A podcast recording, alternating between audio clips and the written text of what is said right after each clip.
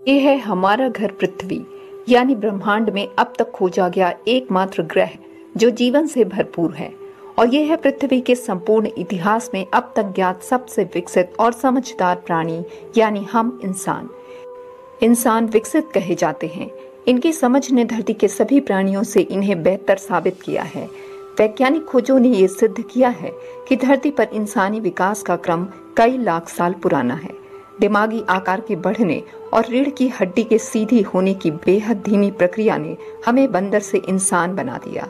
हमने अपने आसपास मौजूद संसाधनों और वातावरण में हो रहे परिवर्तनों के अनुसार खुद को समझदारी से ढाला। चाहे प्रकृति की व्यवस्था को समझकर जीवन जीने की नई तकनीकों को विकसित करना हो या धरती के सुदूर भूखंडों पर पहुंचकर विपरीत परिस्थितियों से लड़ते हुए खुद को वहाँ के अनुकूल बनाना हो या विज्ञान, भाषा व रहन सहन के क्षेत्र में विकास करना हो। हम हर क्षेत्र में अन्य जीवों की अपेक्षा आगे ही रहे। दरअसल इंसान के इंसानी रूप में ढलने की कहानी बेहद लंबी और धीमी होने के साथ साथ बेहद दिलचस्प भी है। ब्रिटिश जीव वैज्ञानिक चार्ल्स डार्विन द्वारा प्रयोग किया गया एक वाक्य, सर्वाइवल ऑफ़ द फिटेस्ट काफ़ी हद तक इंसानी विकास को बयां करता है। सर्वाइवल ऑफ़ द फिटेस्ट यानी स्वस्थतम की उत्तरजीविता यानी वे जीव जो बदले हुए वातावरण के साथ स्वयं में परिवर्तन कर पाते हैं या वातावरण के अनुसार खुद को ढाल लेते हैं, या फिर अपने ही कमज़ोर प्रतिद्वंदी के बदले खुद के लिए परिस्थितियों का निर्माण बेहतर तरीके से करते हैं, वही जीवित रहते हैं। और अनुकूलन के इसी काम को बेहतरीन तरीके से पूरा करते आए हैं हम इंसान। हमारे जीवित रहने व संघर्ष करने की इसी विशेषता ने हमें धरती का सबसे विकसित व निरंतर प्रगतिशील प्राणी बनाया है। धरती के निर्माण के करीब एक अरब साल बाद वायुमंडल के स्थिर होने और ऑक्सीजन की मात्रा बढ़ते जाने से समुद्र की अथाह गहराइयों में एक कोशिकीय जीवों की रचना शुरू हुई और लगभग तभी से शुरू हो चुकी थी प्रकृति से संघर्ष, संतुलन और खुद को जीवित रखने की कहानी। जहाँ एक और महासागरों की गहराइयों में जीवों की नई नई प्रजातियाँ विकसित हो रही थीं, वहीं जल के बाहर धरती की भूमि पर जीवन के पनपने और बने रहने के लिए वनस्पतियों के रूप में नीले हरे सैवालों की नई प्रजातियों का विकास हो रहा था। और शायद ये वही युग था जब धरती पर पहली बार नाइट्रोजन फिक्सेशन की प्रक्रिया की शुरुआत हुई थी। आने वाले करोड़ों सालों तक धरती पर ऑक्सीजन की बढ़ रही मात्रा से महासागरों के एक कोशिकीय से बहुकोशिकीय जीवों के अनेकों समूहों का जन्म हुआ, जिनसे बाद में रीढ़ की हड्डी वाले मछली जैसे जीवों की रचना हुई, जो कई लाख साल बाद उभयचर प्राणियों के रूप में विकसित हुए, जिनमें जल और थल दोनों में रह सकने की क्षमता विकसित हुई। आज से करीब 40 करोड़ साल पहले लंबी जद्दोजहद के बाद विकसित हुए एम्फीबियंस, यानी उभयचर प्राणियों ने जल से बाहर निकलकर पृथ्वी के धरातल पर कदम रखना शुरू किया।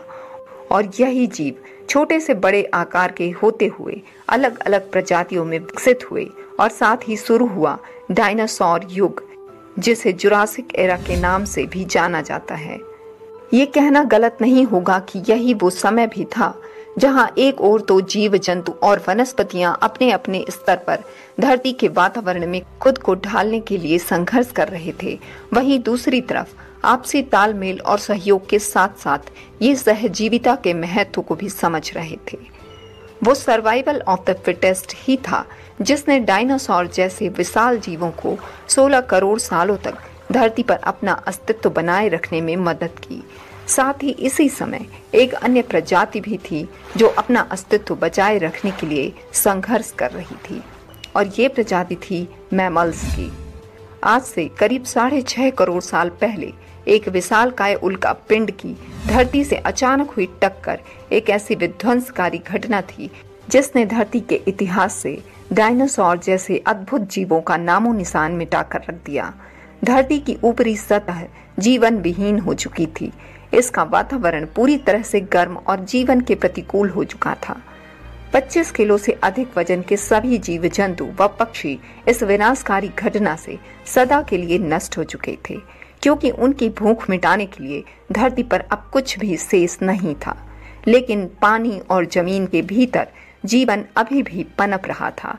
अपने छोटे आकार और सब कुछ खाकर ज़िंदा रह जाने वाले ये स्तनपाई जीव ज़मीन के भीतर बिल बनाकर रहने लगे। और यही जीव अनुकूलन और परिवर्तन की लंबी प्रक्रिया के बाद पहले बंदर और बाद में इंसानों के रूप में विकसित होने वाले थे। अंततः डायनासोर का विनाश इंसानी प्रजाति के विकास का कारण बनने वाला था। अब से पाँच करोड़ साल पहले की धरती अभी भी बेहद गर्म थी, जहाँ बर्फ़ का नामो निशान नहीं था। लेकिन अब तक वनस्पतियों का पुनः विकास हो चुका था और इसी समय अस्तित्व में आए हमारे पूर्वज वानर, जिन्होंने धरती के वातावरण से अनुकूलन करके विकसित होना शुरू कर दिया था।